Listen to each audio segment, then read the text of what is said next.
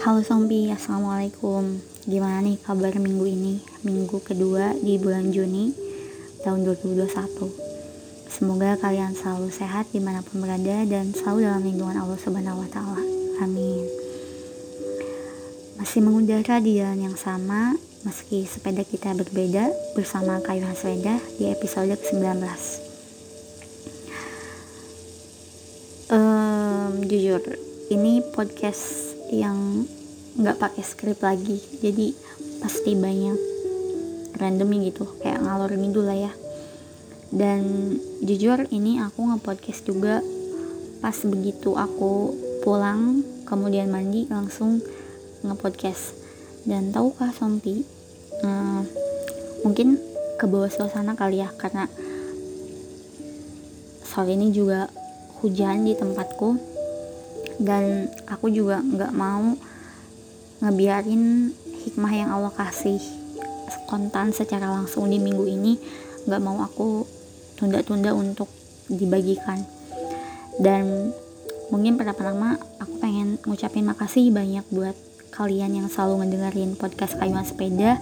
Di mana pun kalian berada semoga kalian selalu dikuatkan oleh Allah Subhanahu Wa Taala. Dan mohon maaf karena aku nggak bisa selalu nemenin kalian setiap hari. Karena ada beberapa ada uh, anon dari Tumblr yang request kalau coba deh uh, kayuan sepeda rilisnya setiap hari. Karena jujur aja aku juga takut nggak komitmen dan masih mungkin kurang komitmen dengan diri aku dan kebanyakan malasnya dan jujur aja kalau misalnya aku ngepodcast ini ngepodcast itu sebenarnya uh, ya cuma pengen menyampaikan uh, hikmah yang aku dapatkan gitu.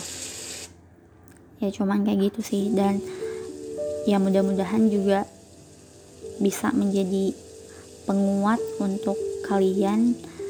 Ya meski kita nggak pernah ketemu dan mudah-mudahan ya suatu hari nanti kita bisa ketemu. Nah hari ini tuh aku baru banget beres.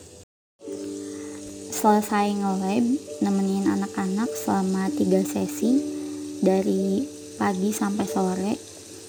Jadi meskipun penat ya alhamdulillah tetap bisa dinikmati dan dilalui. Nah pas di sesi ketiga ini aku nemuin hikmah.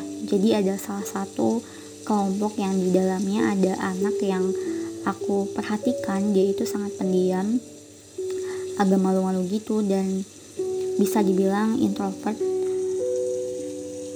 Dan aku ceritain dulu kalau satu sesi itu ada tiga bagian eksperimen.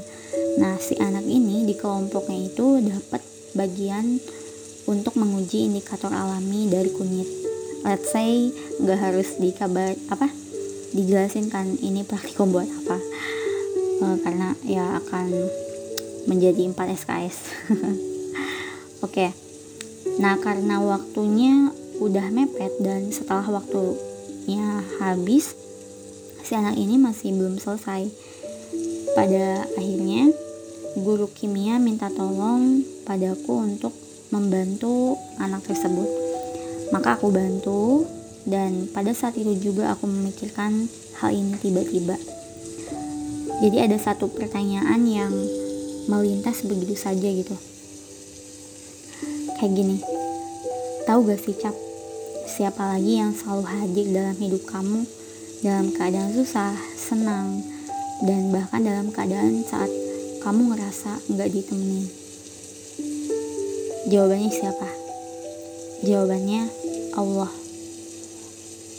Sambil ngebantu anak ini untuk beberapa detik aku ngasih diriku waktu buat memproses jawaban ini. Dan aku merasa terrefleksikan dengan pertanyaan tersebut. Kemudian aku berpikir kenapa ya aku itu nggak peka kalau segala sesuatu itu sebenarnya dalam pengawasan Allah. Dan Allah itu nggak pernah dan gak akan pernah ninggalin kita sendirian untuk diri kita sendiri bahkan untuk sepersekian detik pun Allah gak akan pernah ninggalin kita lihat aja si adik yang introvert ini ngerjain sesuatunya sendirian. Tapi tiba-tiba Allah hadirkan aku sebagai jembatan untuk membantu dia menyelesaikan praktikumnya. Benar gak sih, Cap? Aku bertanya pada diriku berulang kali. Maka karena itulah Allah tahu persis kapan harus memberi kita apa pun yang kita butuhkan. Allah tahu kapan harus memberi kita kemudahan, dan Allah tahu kapan harus menguji kita dengan kesulitan. Allah juga tahu kapan harus memperkenalkan seseorang yang baru ke dalam hidup kita. Kapan Allah harus mengirim seseorang yang akan membantu kita.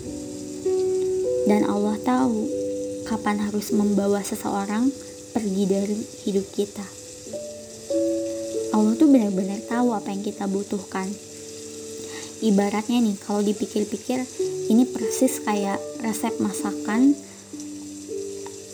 Allah tuh tahu yang kurang, kapan timing yang tepat untuk mengaduk kita dengan perubahan, kapan harus membakar kita dengan tantangan, dan juga kapan harus mematikan api agar kita beristirahat. Karena pada dasarnya Allah itu tahu persis bahan atau bumbu seperti apa yang harus ditambahkan atau dihilangkan dari kehidupan kita agar kita bisa menjadi versi terbaik dari kita diri, dari diri kita sendiri. Jadi keingetan beberapa makanan terbaik yang pernah aku makan. Salah satunya yaitu saat menikmati masakan mama. Tentu saja. jadi mama tuh selalu ngasih tahu kalau masakan terbaik hidangan terbaik itu bukanlah yang paling mewah tapi harus dibuat dengan cinta dan ya kedengarannya itu emang klise tapi kita aku tahu bahwa itu benar. Maka itulah kenapa rencana Allah itu selalu yang terbaik. Karena semua yang Allah lakukan untuk kita, Allah melakukannya dengan cinta. Jadi aku harap bagi kamu yang punya kepribadian introvert atau buat kamu yang ngerasa sendirian dan merasa semesta menjauh darimu, aku harap kamu akan selalu ingat ini. Kalau setiap kali hidup menjadi sedikit terlalu membingungkan, terlalu sulit, atau terlalu melelahkan, itu adalah bagian dari proses Allah untuk membentuk kita dan membentuk kita menjadi orang yang terbaik yang bisa kita lakukan semampu kita untuk selalu mempercayai kalau Allah itu nggak ninggalin kita barang sedetik pun. Jadi gak usah ngerasa sendirian. Apalagi ngerasa kamu gak ditemenin sama Allah. Karena Allah tahu kok bahan atau bumbu apa yang harus dihilangkan dari hidup kita. Kapan Allah harus ngasih kita ujian kesenangan pengadukan dan kapan harus mematikan api? Allah sangat tahu persis jadi gimana nih kamu gak sendirian lagi kan sekarang? Semangat ya. Semoga Allah selalu menjaga kamu. Pasti kok Allah pasti ngejaga kita. So, thank you for hang out with me dan nemenin mengudara di tengah hujan sore hari. Semoga weekend kalian tetap produktif dan bisa memberi kalian semangat positif kembali. Terima kasih sudah mendengarkan RND episode ke-19 ini. Jika dirasa bermanfaat, jangan lupa share. Dan kalau misalnya ada banyak salah-salah dan kekurangan, mohon review dan kasih saran boleh lewat Tumblr atau lewat review di Apple Podcast kalau kamu dengerinnya di Apple Podcast. Hmm. Oke, okay, I will see you insyaallah in the next episode.